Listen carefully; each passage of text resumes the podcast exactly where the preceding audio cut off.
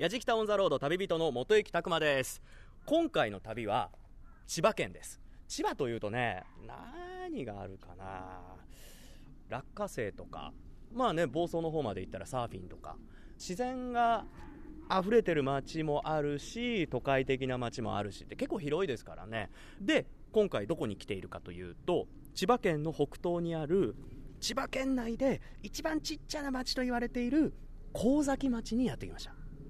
神崎ってねどう書くか分かります？漢字で神様に先岬の先。神崎と書いて神崎と読むんです。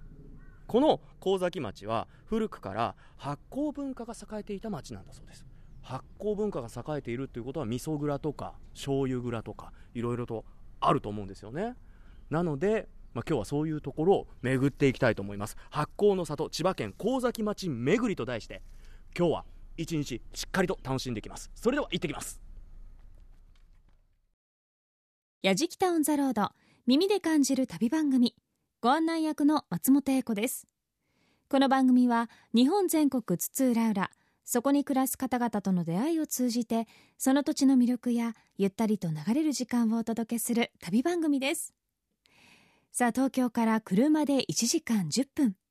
人口およそ6500人という千葉県で一番小さな町神崎町。千葉県の北東に位置し香取市と成田市の間にあります。美味しい水とお米に恵まれ江戸時代からお酒造りが盛んに行われてきました。そんな歴史のある神崎町に今年4月新しい道の駅がオープン。発酵の里としてまた町おこしでも注目を集めています。そこで今回は発酵の里千葉県神崎町巡りと題して旅人の元行拓磨さんが発酵文化の息づく神崎町を探索します。旅の様子は番組ホームページの動画や旅日記でも楽しむことができます。ぜひホームページをチェックしながら聞いてみてください。それではやじきたオンザロードスタートです。やじきた on the road. JR 成田線の下宇佐神崎駅から国道356号線に入ってすぐの場所にやってきました。周りこの356号線今ね車の音がね多分入ってると思うんですけれどもあのそれ以外はもう周りは田園風景です。もうのどかです。時間の流れとかもねいつもよりね半分ぐらいな気持ちになりますね。でここになぜ来たかというと神崎の街について詳しい方がいらっしゃるということでやってきたのがリトルフォレスト悠々さんこのね356号線道沿いにねあるんですけれども看板がねちょっと控えめなんですよね小さい看板が赤いね家の形をした看板があってでその中にですねパッと見これお店っていうような感じの佇まいなんですけれどもあの野菜の直売所のような佇まいのプレハブの建物があるんですよね。で上りには発酵の里神崎って書いてたり発酵カレーなんていうのもあるんですよね。食べさせてもらえるんでしょうかね。でこのリトルフォレストゆうゆうさんなんとこの町唯一の喫茶店らしいんですよね。唯一じゃあこの町の人の憩いの場になってるっていうことなんでしょうかね。早速行ってみましょう。松本英子がお送りしている「やじきたオン・ザ・ロード」今回は旅人元行拓磨さんが発酵文化が育まれてきた町千葉県の神崎町を散策しています。最初に訪れたのは町で唯一の喫茶店リトルフォレストゆうゆうオーナーの千葉紀子さんは町おこしに携わりながら仕事をしているうちに町の中にのんびりくつろげる場所が欲しいという声を聞いて自らオープンさせたそうです。早速神崎町についてお話を伺いました。リトルフォレスト UU の中に入ってきました。カフェスペースそしてこの町の物産なのかな？いろいろと野菜とか飲み物とかそういうのが売ってあったりもするんですよね。本当にセレクトショップみたいな形になっているんですけれども店長さん千葉紀子さんにお話を伺います。よろしくお願いします。よろしくお願いします。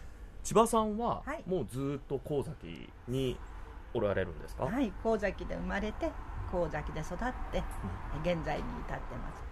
今このリトルフォレスト UU さんのこう外にあるカフェスペースでお話伺ってるんですけれども、はこの周りもすごくのどかですね。そうですね。田んぼの中のレストランって言われてます、僕らあの前通った時にええ。どこだろうと思ってちそょっと通り過ぎちゃったんですけれどええ。も、みんな通り過ぎてだから訪ねてくる方が多いですね、はいはい。はい外から雑誌とか、はい。そういうのに載せていただいているので、珍しい場所だっていうことで、うん。今も立山からはい。いらしてくれたとか、うん。えであのこのお店の外にも上りで発酵の里って書いてあったのをええ見させてもらったんですけれども、発酵物っていうのは昔から盛んだったんですか？えそうですね。発酵はあの酒造りがとっても盛んだったんですね。はい。神崎はとっても小さい町なんですけれども500メートル圏内に7軒もの昔は酒蔵があった。7軒、ええ。ちなみに今は？で今はその2軒になったんですけれども、300年にわたって作り続けている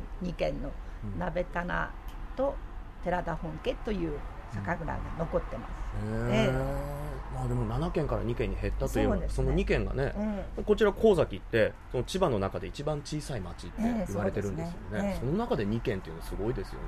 そうですね。少ない割にはすごいですね。でも7軒が500メートル圏にひしめき合ってもう軒を並べてたっていうのはすごいことですね、想像しても本当にね歩く、ええ。もうずっと町自体がこうお酒の匂いがしてるような。そうそうですね、うん。本当にそうですね。お酒弱い人だったらもう歩くだけでこう酔っ払っちゃうみたいな。そうですね。まあ、そういう話も聞いたことあります、うんうんうん。え。そんな発酵の里って銘打って、ええ。まあ今も町おこしやられてるっていう話も伺ってきたんですけれども、まあ、お酒以外にも発酵食品っていろいろあるじゃないですか。えそうですねお味噌とか醤油とかそういうのも競って作られてたあんですよね。そういうものも昔からこちらで作られてはいるんですね、ええええまあ、みんな農業農家の人ですから自分の家でお味噌を作ったりもしてました、ね、昔はそうなんですね。そうですね。昔はもうおばあちゃんの手作りのお味噌と手前味噌ですね、うんうんうん。でそれを作っていましたね。じゃあもうそのお宅お宅でその味噌の味とか醤油の味とかいわゆる手前味噌の味が違ってきたりとかっていうのもあるんですよね。そうですね。あそうなんですね、まあ、現在、今この発酵の里、ええ。発酵っていうキーワードで町おこしをされてると思うんですけれども、ええ。この町おこしをしようと思ったきっかけスタートのきっかけっていうのは何だったんですか？町に何もないですからね。何かあったらいいなって。何もないって先ほどのえそうではいろいろとあったじゃないですか。いろいろあったんですよね。まあその2軒の酒蔵ですね。神崎自慢の2軒の酒蔵さんがあの年に一度別々にあの酒蔵祭りをしてたんですね。でそれを一つにして大きな酒蔵祭りっていうのになったんですけれどもその辺がきっときっかけだと思います。その酒蔵祭りって毎年いつ頃行われてるんですか、3月ですね。無料のシーンとか。あらいいじゃないですか、ええ無料のシーンとそれからその当日限定販売のものとかはい。あと蔵と蔵の間に国道屋なんかもあるんですけれども、歩行者天国にしてはい。テントの店舗がずらっと並んで、もうオーガニックとか、い。い、ろんな発酵食品地元のものうんうん。を200軒ぐらい、200件ええ。200軒のお店が並ぶんです、はあええすごいですね、ええ。毎年何人ぐらい来られるんですか？毎年ねもうだんだん増えて今もう5万人ぐらい。5万人？ええ。それでまあちょっとお酒が入ってほろ酔い気分でね。ああもうみんない。いい気持ちですよね。そうですね。おつまみを海軍用意しながらこう食べてとっても楽しいお祭りです。いいですね、ええ。そういうのも。そう楽しみでね、うん。毎年来てらっしゃる方もたくさんおります今は酒蔵祭りもそうですけれど、ええ。町おこしとして少しずつこう結果というかええ。残していると思うんですけれども、その町おこしをしようと思った時に、ええ。こう周りの皆さんの足並みとか反応とかっていうのはどうだったんですか、あの町も協賛してやってるっていうことで本当に町を挙げてのことなので、そして昔からやっていたお醤油屋さんとかそういう人たちもそれからシャッターを閉めちゃった人たちもなんか自分たちができるんじゃないかっていうようなことでうん腰を上げてるとこですね今。そうやってこの町自体でこの町おこしっていう形で今盛り上がってると思うんですけれども、他の町からもええ。移住してきた人とかもいるらしいじゃないですか、そうですねあの農業をやりに、はい。えー来る方が多くてあとは面白い街だっていうことで興味津々で、うんうん。えーあの外から来た人は皆このゆうゆうに来てくれるんですね。そうなんですね。あ先ほどもねそうですおっしゃってましたもんね。でそこで情報交換したり、はい。住むとこないとか、うんえーだからどうしてじゃあ神崎どこがいいのって聞くんですけれども、住んでる人にはちょっとわからないんですよね。もう慣れちゃってるってこそうですそうですね、もう、そしたら、いや、魅力的な街、素敵な街ですよって、そしたら農業をやるためには田んぼが必要ですよね、はい。でそういう人をこう支援してくれる人がいらっしゃるんですよね、よくよそ者、バカ者、若者って言うじゃないですか、よそ者が新しい考えや試みをして、それをこう受け入れる若者がいて。うん。そしてその後若者がついてくる。と、まあ、年取った人はまあ置いといて若者がついてくるっていうよそ者バカ者若者のバカ者がいたっていうことですよね。しっかり受け入れる体制ができてたってことなんですね。ええ。先ほどねあのお話ししてた通りあのその皆さんも協力的だったっていうのは、その先ほどおっしゃった若者っていう受け入れる人たちが多いってことですね。ね。あのウェルカムの街だと、はあ。ええ神崎町の酒蔵祭り楽しそうですよね。5万人ですよ。おつまみにお酒にどちらも楽しめるんですもんね。えそして千葉さんもおっしゃってました。町を元気にするよそ者バカ者若者この存在。地元の人では気づかないような発見やアイデアを持ち込んでくれるよそ者。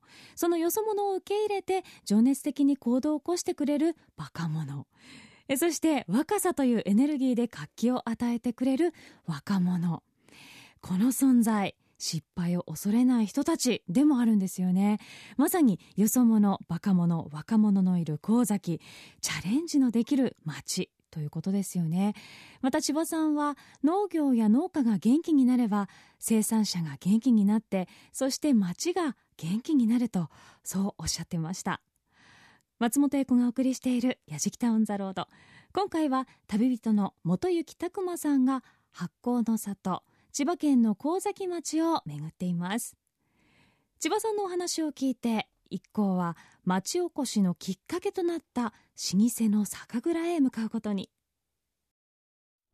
国道入ってすぐ見えてくるのがレンガ造りの壁。でその壁の奥には蔵。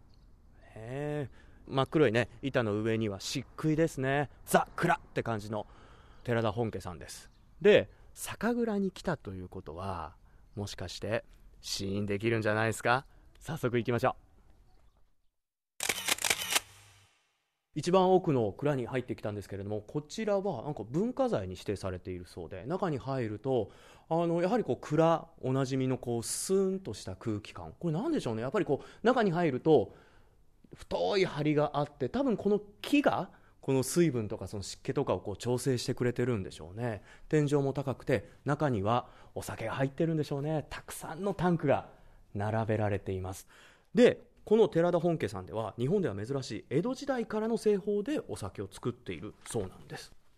今回お話をお伺いするのは寺田本店23代目の奥様でもある寺田正代さんですよろしくお願いしよろしますくお願いいたします。いやー本当にこうザ酒蔵酒蔵に来たなっていう感じを覚えるんですけれども、ねえよく昔の人はこういうね太い針を持ち上げてうん頑丈なレンガ造りのものを作ってくださったなってすごい感謝でいっぱいなんですけどね。創業っていつ頃なんですか？そうなんですよね。創業はね江戸時代1670年代。1670年というと、ええ遠遠方年間っていうんですけど300年以上前なんですよ。もう前からそうなんです。ねえ今もうこちら使われてるんですよねそうなんです。もう古稼働で。すごいですね本当にあのこの寺田本家さんって、自然酒造り、はいこの普通の日本酒とこええう作りが違う江戸時代からの。製法でお酒を作っているって伺ってきたんですけれども、はい江戸時代その前々から日本酒って百薬の長ってよく言われてましたですよね体にとってもいい作用をするものはい。としてとても貴重なものだったんですけど、いつの時代かねやっぱりあのお米が足りなくなっちゃったからかなと思うんですけどもアルコールや添加物でいっぱいいっぱい伸ばしてもう3倍に伸ばしてお酒を作るような地方がを起こしてしまってたんですよ。はい。でそれを飲んだ人たちは頭が痛くなったり肝臓を壊したりとか要するに悪い作用を起こすものっていうふうにお医者様からね禁止されるものだったんです。はい。でも本来は日本酒ってもっと人間の体に有意義に働いてくれるものだと思うんですね。でそれって昔はそういう百薬の長というふうにもてはやされてた日本酒だったんだから昔作りに戻してあげればそういう百薬の長に一歩でも近づけるんじゃないかな飲んでくださる方の体のためになるようなお酒ができるんじゃないかしらっていう思いからうちは昔作りに少しでもこう近づけていって百薬の長に少しでも近づけていこうという酒造りを目指してきたんです。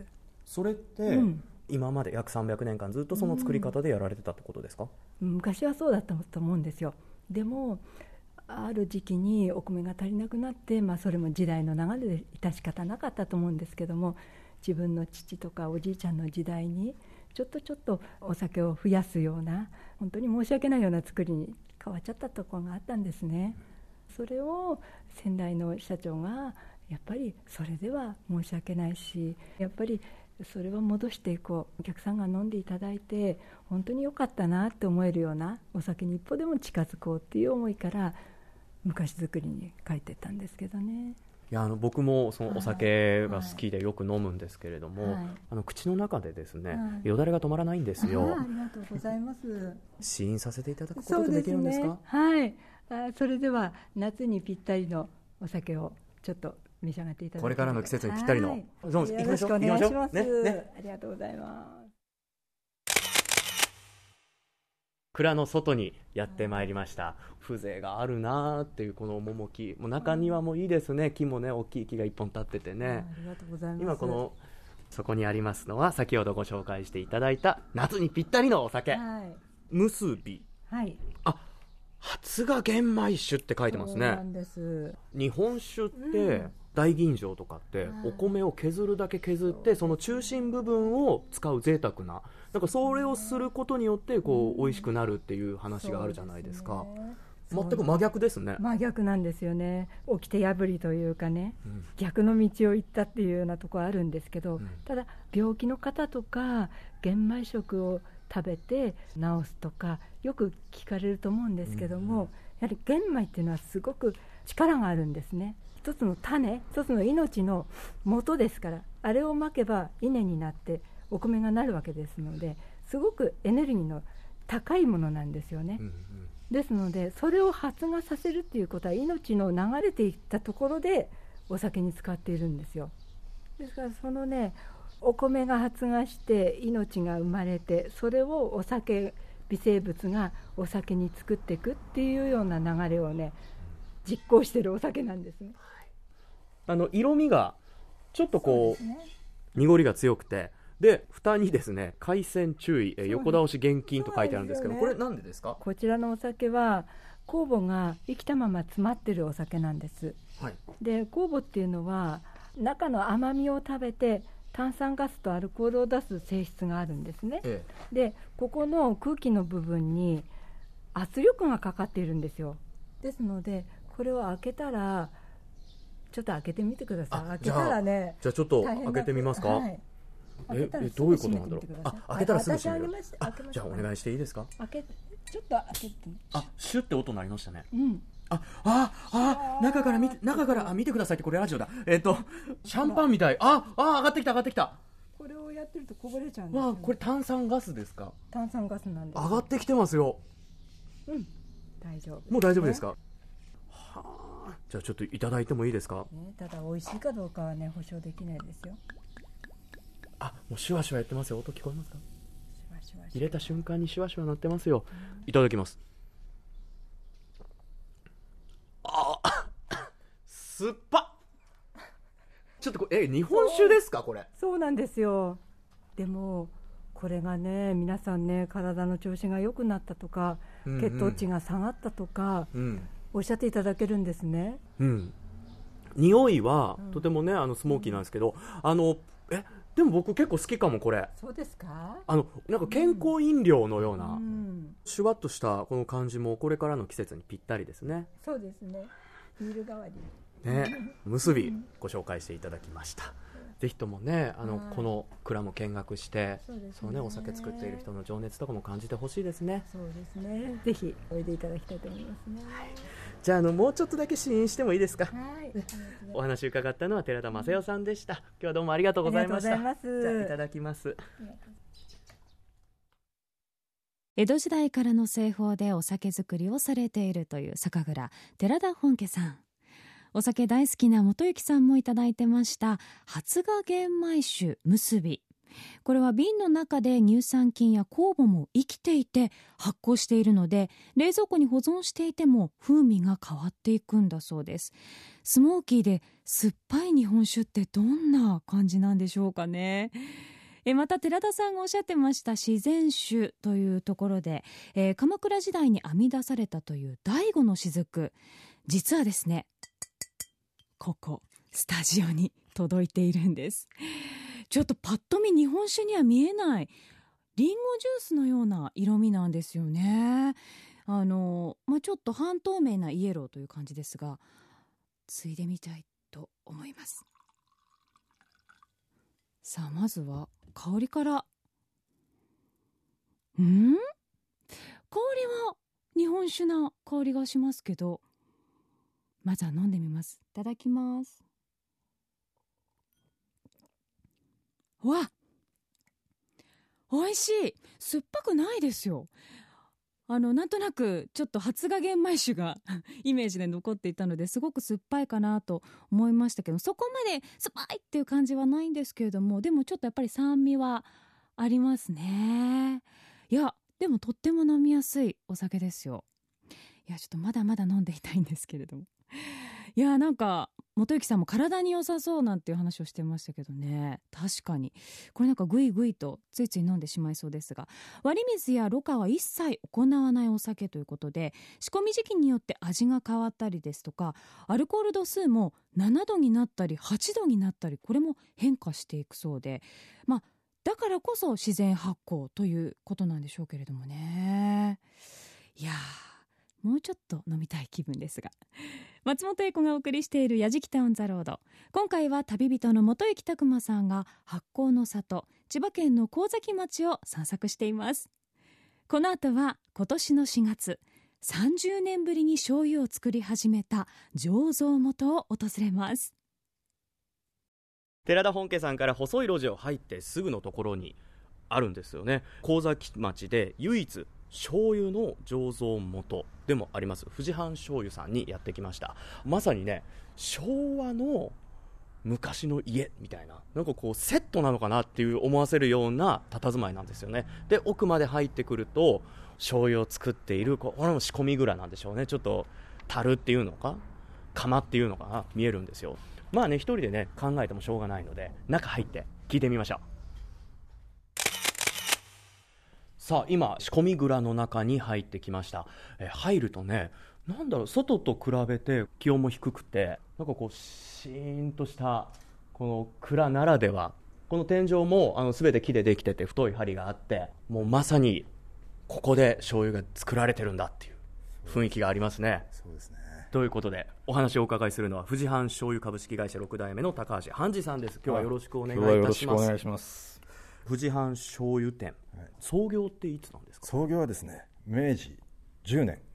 西郷隆盛がはい西南戦争をやってた頃の時代の時ですね。はあじゃあもう歴史はもうとても長いもう130年以上ですね。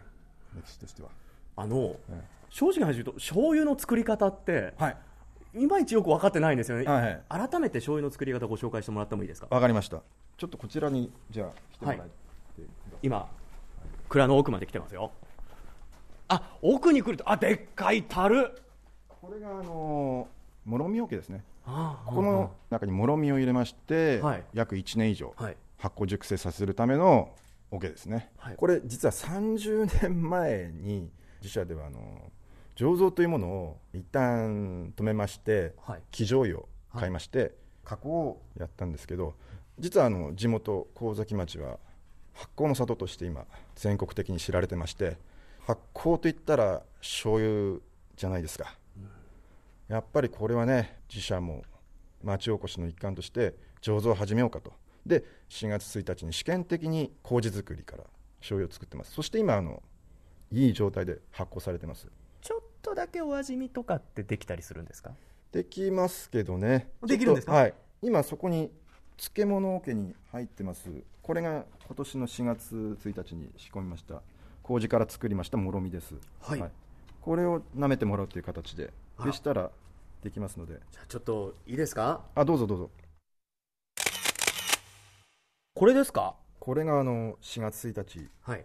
第1弾としてええ。仕込みました。醤油のもろみです、はい、まあ、まあ。30年というねそのブランクを超えて。そうですねこれ表面に今大豆と小麦の砕いたもの。はいはいはい。なんかパがッと見ちょっと味噌みたいな風に見えるんですけれども。そうですね味噌っぽい感じですよね。匂いちょっと酸っぱいはい、匂いがするんこれはですけど、あの主発酵母という酵母が今盛んに炭酸ガスを出しまして、はい。今大豆とかそういう小麦を上に押し上げている状態です。今穴も開いてますねあこれはあの空気がこうそうですね。炭酸ガスがポンポンポンポン。じゃあこれ耳澄まして聞いてるともしかしたらこうポンポンとかってそういう炭酸の音も聞こえるかもしれない。そうですね。炭酸聞こえると思うんですけどどうでしょうか？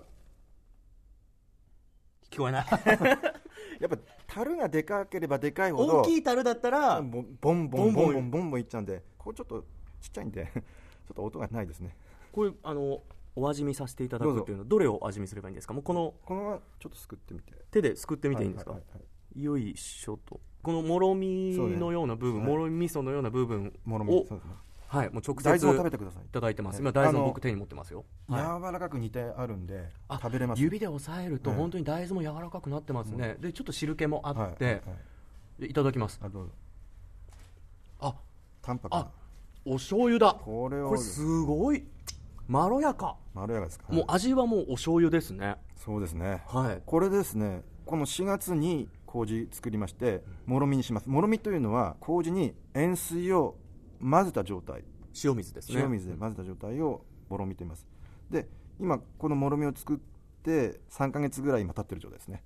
あとどれぐらいですか？9か月です、ね、9ヶ月。最低9か月。期間が経てば経つほど味わいが深まると言ってますね、え。この今僕がね試食させてもらったこのもろみが来年の4月。えはい。そして再来年。ええ。どんどん深みが増してくる。深みが増します。できる頃にまたお邪魔してもいいですか？ぜひ。もうお刺身と豆腐を用意して待ってますのではい伺います。ええお越しください。お酒の試飲の次はお醤油も試飲というか試食ですね。させていただいてました元幸さん。え実はですねお話を伺った高橋さんからお醤油の意外な使い方も教えていただいていたんです。それはですねビールになんと醤油を一滴垂らすと酸味と塩味小麦の香ばしさが加わって深みのあるビールになるということらしいんですがこれ本当なんでしょうかね。これ実際一度ねあの今手元にビールがあるよ。お醤油があるよという方やってみてはいかがでしょうか。私もちょっと実際お家でやってみようかな。試してみようかなと思いますけどね。えまた高橋さんはご自分で醤油作りを復活させただけではなく醤油をもっと身近に感じてもらいたいとペットボトルで作る醤油作り教室も行っているそうです。興味があるという方はぜひ参加してみてくださいね。松本英子がお送りしている「やじきたオン・ザ・ロード」今回は旅人元行拓磨さんが発酵の里千葉県の神崎町を旅しています。さて続いて訪れたのはあの発酵商品のお店です。国道356号線に戻ってきました、えー南東を移動しながら JR 成田線の踏切を渡ってすぐのところにありますのは鈴木糀店さんです。あのね外から見るとねもう普通のお宅です。でその奥入ってくると、まあ、いわゆる味噌蔵と言われるところがあるんですね。ここでお話をお伺いするのは町で唯一の味噌蔵鈴木工事店4代目の鈴木正史さんです。お忙しいところすいません。今日はよろしくお願いします、はい、よろしくお願いします。あのこちら創業っていつ頃からなんですか？明治27年です。明治27年。はい私で4代目です。4代目。もうそこからずっとですか？そうです。あこちらの鈴木工事店さんって、えお味噌を売ってるところなんですか、うん。そうではないんで要するにうちは委託加工が多いんです、はい。一般の家庭からお米を扱ってはい。加工してやるんですよ。麹を寝せて豆を炊いて、はい。塩を入れてそれを作って仕込み味噌ですね、仕込み味噌が主に仕事です、あそうなんですね。昔からはい。販売はあんまりやってないで仕込み味噌が多いですね。あこちら入った時に、大豆持ち込み白米大豆なしとかってちょっとあの表記があるんですけれども、あれがその仕込み味噌を作ることですね。ですね。みんな各地農家では、そういう家庭では作ってない。それを代わって今作ってるわけだうちで。あ、それがさっきおっしゃってたみたいな委託っていうことですね。そうですね。うん。今この神崎町っていうのは発酵の里っていうので盛り上がってるじゃないですか、はい。やはりあの今スーパーとか、ええ。もう本当に手軽に味噌が買えるようになっているのに、ええ。こうやって麹屋さんにええ。お願いをして味噌を、その麹を買うっていう文化っていうのはやはりこう昔からあるいい文化そうですね。ね。うんもうやっぱり昔から食べてるから小さい時から食べてるから、で親からそういう DNA がその味噌食べてるからやっぱりその感じが違うんだよな、うん、やっぱりだ作る人はずっと代々作ってます、うん。こちらってお味噌の販売とかっていうのはしてるんですか？お味噌自体の販売。来た時は仕込んだやつが切れるからやっぱり販売します。仕込んでありますから、はい。うん。で今度は道の駅で来たら特にね、これはパック詰めしたからかなり出ますね。あ道の駅でも販売してるんですね。はいしてます、はい。あのまあ、発酵の里ということで、もうそうやってね、もう昔から皆さんこう発酵食品口にされて、あの鈴木さん自身もね、もう見た感じからもう お元気だと思うんですけど、すでに発酵してるから。そうやって進化してるってことですか？そうです体にいいからね、うん。発酵食品はね、うん。だからみんな元気じゃねえの？お腹の調子とかも整いますしね。そうそうそうそう、う。ん、元気ですよ。お酒お醤油とくればお味噌ですよね。え仕込み味噌を委託で作られている鈴木浩二店さん。麹といえば代謝を助ける酵素が含まれているので美肌効果があって老化防止も期待できるんですよね。えお話を伺った鈴木さんとっても肌が綺麗だったそうです。やっぱりそうですよね。きっと毎日食べられているんでしょう。鈴木さんご自身のねキャラクターもとっても素敵でしたが。えちなみにこちら鈴木麹店さんで作っているお味噌全部で6種類。定番のお味噌の他に麦味噌落花生天日塩さらに発芽玄米黒大豆味噌を販売していてもちろん麹や塩麹も置いてあるそうなので道の駅をこれはチェックですよね。松本英子がお送りしている「やじきタウンザロード」今回は旅人の元行拓磨さんが発酵の里千葉県の神崎町を旅しています。麹のパワーを改めて感じたやじきた一行。続いて向かったのはさて国道365号線沿いにやってきました。もうなんだかんだでね今日この道を行ったり来たりしてますけど道路沿いにもう見るからにしてね素朴なお店があります。屋根の赤そしてね壁の白そして木の柱。ね本当に見るからにおとぎ話の国に出てきそうなそんな佇まいのお店です。酒粕自然工房福ちゃんのパン中入ってみましょう。